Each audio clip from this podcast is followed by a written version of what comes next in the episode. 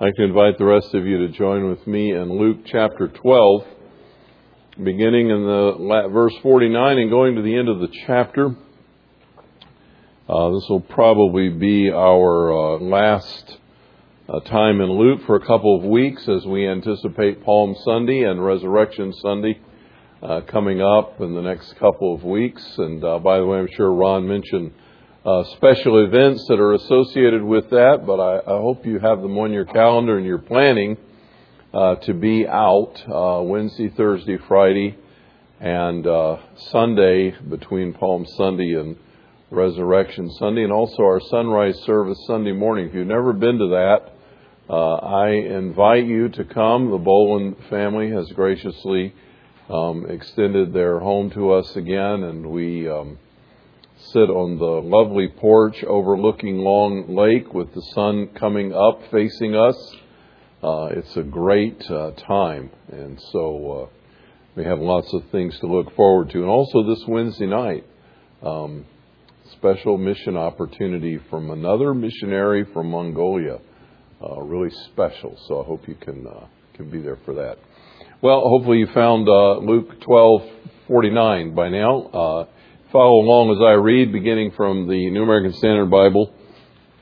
I have come to cast fire on the earth, and how I wish it were already kindled.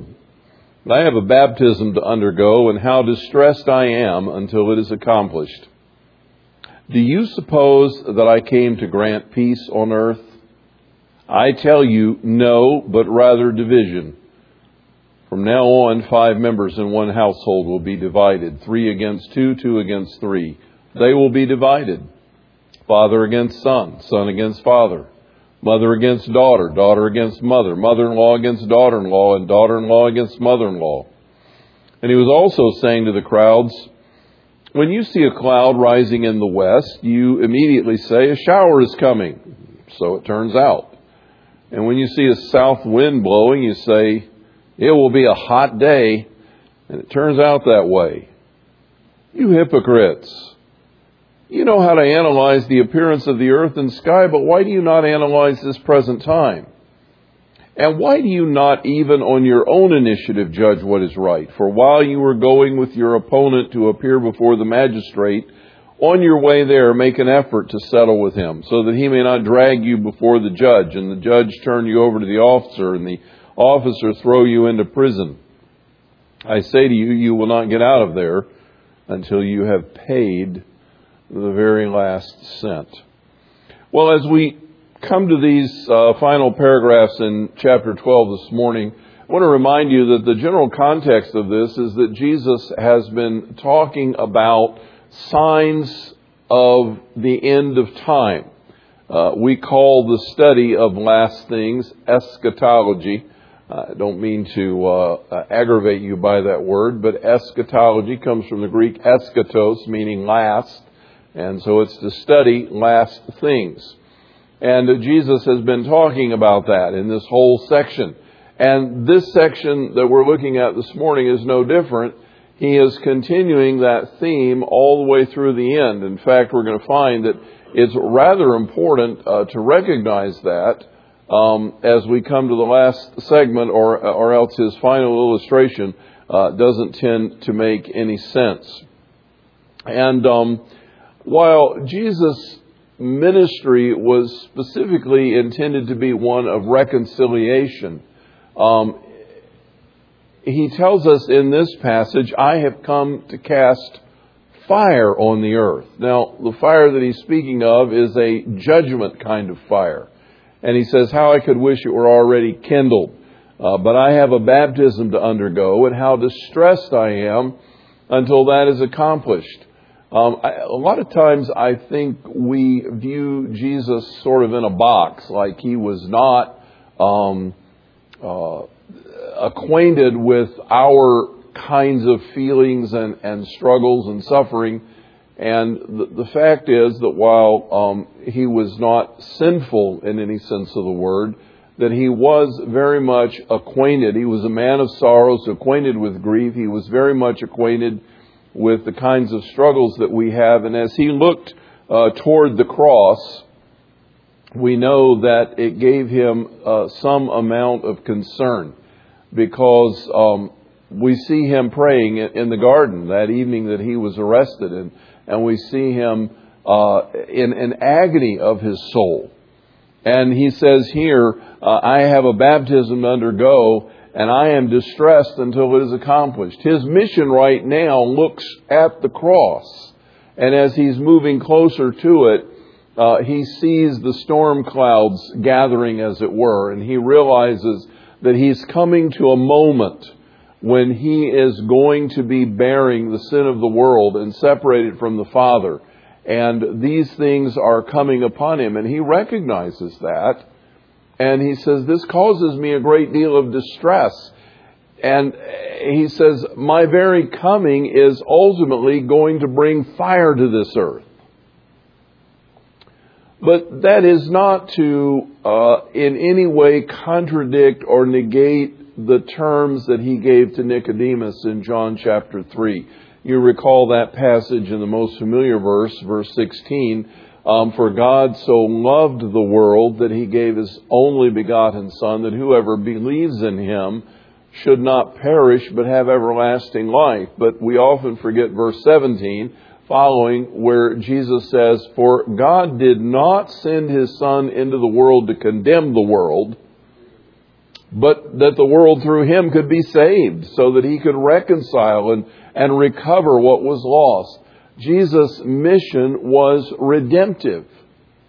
But in that same mission, there is also the implication of judgment, because for a long time, the Jews waited for Messiah. For a long time, humanity waited for a Messiah. God said to Abraham 2,000 years prior to the coming of Jesus, I am going to single you out. I'm going to make a great nation of you, and through you all the nations of the world are going to be blessed. And for 2,000 years, God spent time acquainting people with his character, but also acquainting them through the law and the Ten Commandments and the writings of Moses by inspiration. God also spent that time acquainting people with how they fall short of his character. In other words, he was setting them up to understand that they need a Redeemer, they need a Savior, that all of this history has been for one purpose: to bring us acutely to the awareness of our need for a Savior, and to point out the fact to us that we need someone to pay for our sin and to restore us to right relationship with God. And Jesus said, I've come for that reason. I've come to bridge that gap. I've come to bring that redemption. I've come to forgive your sin and to bring you back into relationship with God. I didn't come to condemn the world. I came that the world through me might be saved. But his first coming automatically foreshadows his second coming. That there is a time, a period of grace in which the gospel message is proclaimed and opportunity is given for people to turn by faith and come back into relationship with God. But at the end of that period of time, there's coming a judgment. And Jesus will not appear the second time as a little baby, helpless, in a manger, in a cave or stall outside of Bethlehem. He's coming the second time as King of Kings and Lord of Lords, and as God Almighty, returning to this earth to establish a righteous rule and reign. And there will be judgment. Fire is coming. Judgment is coming. There's going to be a day of reckoning. We cannot escape that. And Jesus is seeking in his discussion with his disciples and what Luke tells us are thousands of people that have gathered to listen. What Jesus is saying is that I have also come to bring division. My purpose is not to divide. My purpose is to redeem. But that very process is going to bring division. It's going to cause division. There will be separation within families. There will be parents who are at odds with their children and children at odds with their parents. There will be division between husbands and wives. There's going to be a division within family units. There's going to be division within the village. Some are going to choose me. And when they choose me, they will automatically place themselves in opposition to those who reject me. And it will occur in cases within family units that some will choose to follow Jesus Christ and others will reject Him. And as a consequence, division will come within the home. I think it's important that we understand what Jesus is saying here and that we recognize the premise, the urgency and the singularity of following Jesus Christ above all other considerations. We live in the United States. Our nation prides itself on individualism. We tell children from as young as they can comprehend it, you can be whatever you want to be. This is America, the land of the free. You can do whatever you want to do. You can study whatever you want to study. You can become whatever you want to become. This is your opportunity. You realize that most places in the world are not like that? You realize that most countries in the world and most cultures are very much oriented around the nuclear family.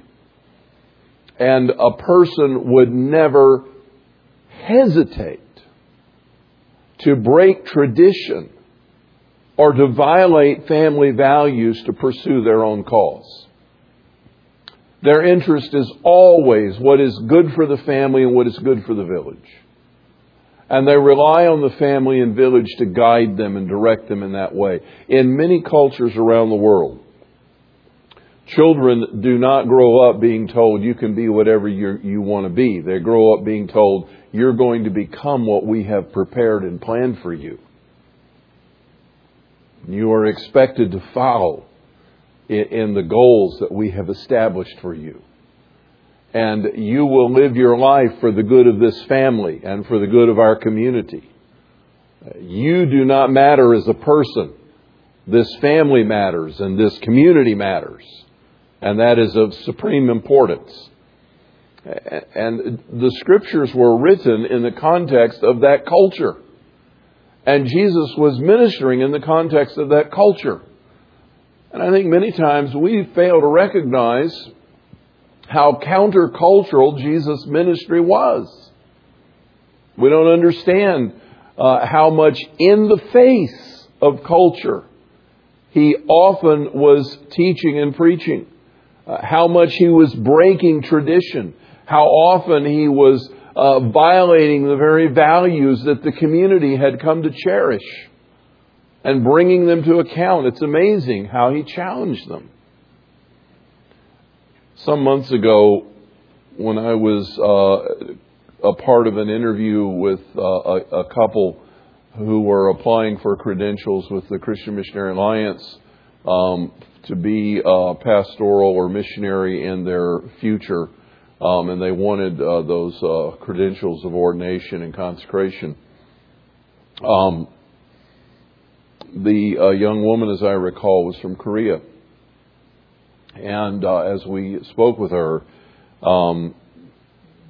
it became apparent that she had had a real crisis in her life in following Jesus. Being Korean, although she was born in America, as were her siblings, her parents were born in Korea. They were first generation Korean.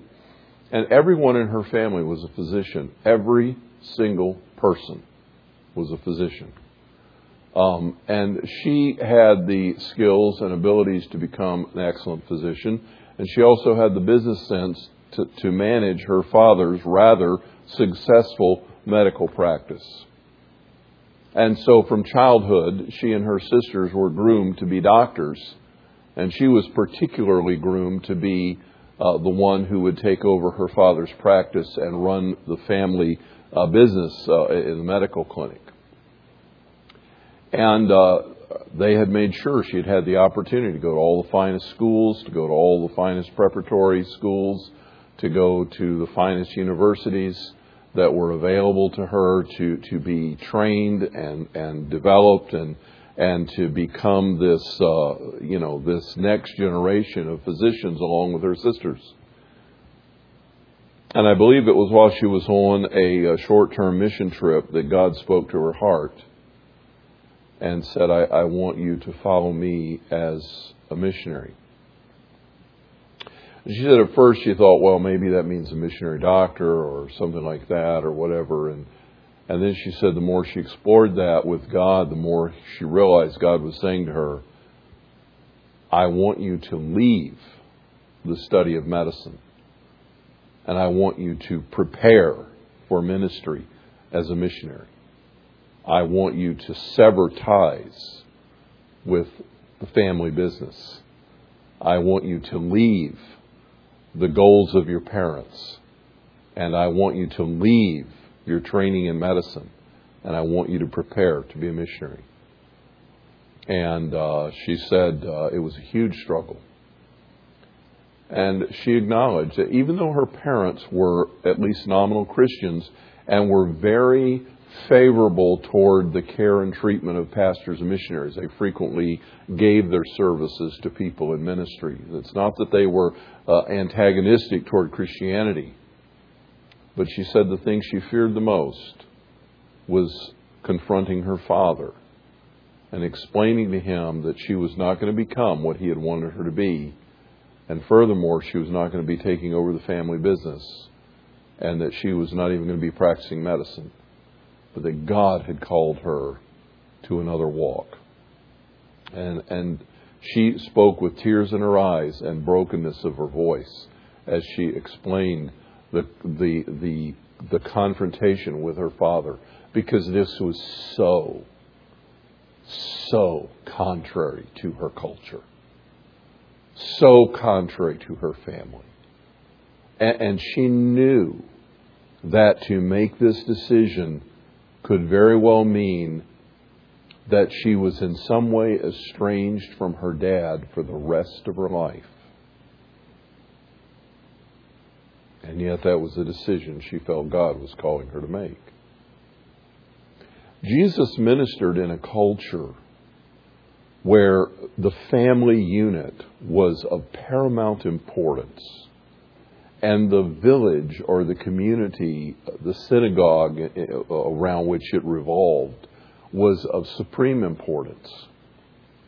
And Jesus was saying to them, I am calling you to follow me. No matter what that means. And in some cases, you following me will bring division in your very family. Your father, your mother will turn against you. Your siblings will reject you. Your own husband or wife may choose to dissociate with you. But I am calling you to follow me, no matter what. Some years ago, there was a fellow, it's 30 years ago, he conducted seminars in all the major cities of America. Some of you probably went to them. I went to a few of them. And one of his teachings was that a child, even an adult child, should never go against their parents' wishes, nor should a wife ever violate her husband's will. That God had put everybody in authority, under authority, and that it was God's will that everyone obey that authority no matter what they told them. And so children, even grown children, were to obey their parents, and daughters were to obey their fathers until they got married. And wives were to obey their husbands no matter what. That this was God's authority structure within the family. I don't know what Bible he was reading. It was not the one I have. He was using the one I have, but he was wresting things deeply out of context and misapplying them. Jesus is actually saying, I have come to call you to follow me no matter what the cost and no matter how much. It goes against the grain of your family, your parents, your siblings, your marriage partner. I am calling you to follow me no matter what the price. And I tell you, it will bring division within your family structure. And that should not deter you from following my will and following me in your life. This is huge. Sometimes we fail to take into account how countercultural Jesus really was and what he was actually saying. And he was not saying that we're to use him as an excuse for doing what we want. Some people try to do that. That's not what he means. But what he is saying rather clearly is, I want you to follow me, and if it brings division, so be it. I have to be number one in your life.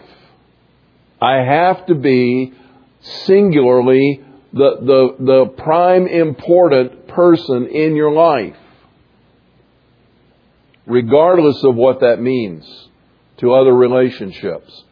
And it's not because Jesus is an egomaniac or because he's being self-centered in that. It's because he is number one. He is the one who made us. We belong to him. He has purchased us with his own blood. He is our Lord and Savior, our Master. And as we just sang at the end of the praise set, our King. You don't say no to the King. You don't say, wait a minute, I'm going to go take care of this with my mother or father or my wife. He is the King. You follow him, no matter what the cost. You obey him completely. There has been a trend in missiology in recent years. And when I say missiology, I'm talking about the approach toward world mission and the way organizations go about seeking to win the lost. And it's been an interesting trend to follow. Mission, in the contemporary sense, has really come into its own in the last 150 years. You didn't have a lot going on, people from one country going to another, before the late 1800s, probably 1860 or 70. So the last 150 years, missions has grown up in the West. The United Kingdom, England, the United States began sending out missionaries in the late 1800s, and then into the 20th century, the 1900s, particularly after World War II, we began to expand that mission and. To bring legitimate concern, a lot of our efforts were to make people as much Western as we were trying to make them Christian. Oftentimes, mission agencies and missionaries were guilty, not intentionally, but just because of the way culture works. We would go into other cultures and we would seek to win them to Christ, but we would teach them Western dress, Western music, Western culture, Western hymnody. We would try everything we could possible to make them good United States people as well as good Christians. And so eventually there was some kickback and some pushback against that. And that was appropriate because what we were doing was we were exporting culture while we were proclaiming the gospel. And we've since learned, and there was a turning of the tide where we began to respect culture and to recognize the value of culture. And as we went into foreign lands, to other cultures, we would try to see how it is that the gospel message fits within the context of that culture. Some people, however, have taken that too far. And in recent years, I've been reading about missionaries to the Arab lands and to the 1040 window into the Muslim world. as saying, you know, we can bring people to faith in Christ, who is a prophet recognized by Muslims. We can bring them to faith in Christ without disrupting their Muslim heritage. They can go to the mosque, they can pray during the day, they can go worship at the mosque, they can call God Allah, they can keep all of their traditions and add Jesus into that and get their relationship with Him right without disrupting their culture. Tilt. Wrong. Jesus says, come out from among them and be separate. The Scripture says this. You must come out from among them and be separate. Yes, we have the generic word God that we apply to many religions in English. When we speak in the United States of God, we could speak of God at the Baha'i Temple. We could speak of the God of Islam. We could speak of the God of the Buddhist, which is kind of hard to do, but we could speak of the 3,000 plus gods of the Hindus. We could speak of God in many different contexts, but when as believers we talk about God, we're speaking of the God of Scripture, the God of the Old and New Testaments, the God who has revealed His character within His Word and expressed Himself exclusively and particularly in Jesus Christ. And so when we are engaged in mission, even in the Muslim world, we must make a clear distinction. We're not calling you to add Jesus to Islam. We are calling you to come out and follow Christ. There is only one God, and His name is Jehovah from the Scriptures, and you must come out and follow Jesus Christ. And He is not a prophet, He is the prophet. Not Muhammad. God is one and Muhammad is His prophet. No, God is one and Jesus Christ is God Almighty in human flesh, the prophet.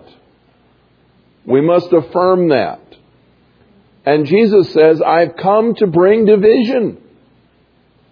You have to put me first. You have to make me singular. You have to follow me no matter what, regardless of what it implies in your life. And so He makes very plain in this passage that to follow Him may bring division even within your family. And if that's the case, then that's the case. On the back of the table, and they were all taken because I gave my little plug this morning and they all got taken, but we'll put some more out. There was an article by Ron Walborn, who's the academic dean at Alliance Theological Seminary, and you may want to read that article when we get another one out again. It's called No More Faking It. And in the article, he talks about some of these cultural kinds of things, and he talks about a bounded set culture versus a centered set. And in the discussion of that, he begins to delineate between a cultural mindset that is based on the value of relationships versus one that is based on the value of appearances and rules keeping. And he draws those distinctions out rather plainly in there. And friends, one of the things that I wish that we could really get our teeth into is that we have a large tendency as evangelical Christians to be bounded set people. We live within expectations. We have certain cultural norms within our churchianity that reflects expectations of how Christians ought to be that are not biblical. And we're all about appearances instead of about reality. I don't have time to chase too many bunnies right now, but there's a couple of illustrations that I can share at some other time. So Jesus, in the midst of this, is saying to them, you ought to be able to discern the times and to recognize these things. This is a time of change. I'm here, and I'm calling you to a different lifestyle. I'm here, and I'm calling you out of your culture to get real. The message that he brought was, the kingdom of God has come upon you. The kingdom has come. What does that mean? God's dominion, God's power. This is a new era. Jesus is the firstborn of a new creation, and he is the beginning of a new era. And we're living in a time when grace is prevalent, and when the gospel message is flowing freely, and when people have a chance to respond to him in faith. But it's also the harbinger of a new age when he is going to return in judgment. And he says, you ought to be able to figure this out. You know how to figure out the weather.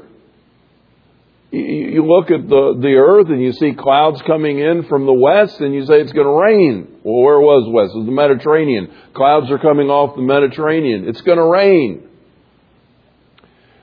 The wind is coming from the south. It's going to be hot. He says, you know how to figure this stuff out.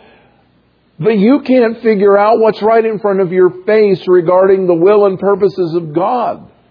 And you should be able to wake up. Wake up, he's saying. Recognize that you should be able to discern this moment and make the right decision. And then he ends with this story. And at first glance, it doesn't look like this story even fits. He says, why don't you even on your own initiative judge what is right? While you're going with your opponent to appear before the magistrate, on your way there, make an effort to settle with your opponent so he may not drag you before the judge, and judge turn you over to the officer throw you in prison. I say you're not going to get out until you pay the last cent of what you owe. And you say, what's that doing here? Well, it's because he's not talking about going to civil court. He's giving an illustration that talks about preparing to meet God. There is a day of judgment coming. You will have your day in court. There's going to come a time when you stand before the judge. Now is the time to get your life straight. The Holy Spirit is contending with you, validating the truth, working on your heart, bringing you under conviction of sin.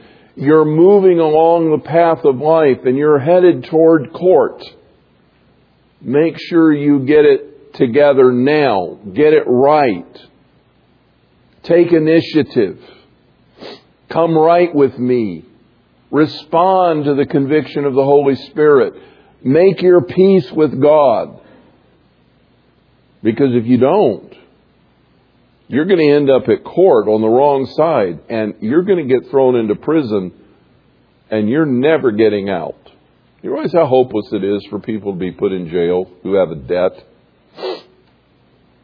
and then be told you can't leave here until you pay your debt? How do you do that? Well, you can't. That's why we don't have debtors' prison. But Jesus wasn't even speaking of that kind of debt. He was talking about the debt we owe in our lives. And the old chorus goes, I owed a debt I could not pay. He paid a debt he did not owe. He made it possible for me to come to peace with God and to bring my life into acceptance with God, so that when I come to the day in court, there's no judgment against me. We will stand one day before that judge, and if you can imagine with me, the court of heaven, and someone reading the charges of the state versus Paul Martin, God versus Paul Martin. And my advocate, the Lord Jesus Christ, stands and says, Your Honor, we have satisfactorily paid the debt that Mr. Martin owes. All charges have been dropped. We no longer have a case. And God says, you are free. You are free. Because He has paid the price. Jesus said to the crowd, you ought to be able to figure this out. I'm speaking to you pretty plainly about what it means to follow me. You ought to be able to figure this out. Now's the time. Now's the day of salvation. Now's the opportunity. Make peace with God today. Recognize that I'm coming back and it's not going to be nice, except for those who know me. Make right with God today. Father, thank you for your word to us. Lord, I pray that we would recognize the reality that you deserve to be number one. You are number one. That's why you deserve it. You have redeemed us. You love us. You have paid for us with your own blood. You purchased us. We are yours. And you have made it possible for us to have right relationship with you, regardless of what that cost. Oh God, will you in Jesus' name enable us today to be at peace with you in all fronts, that we may walk with you in harmony and not fear a judgment.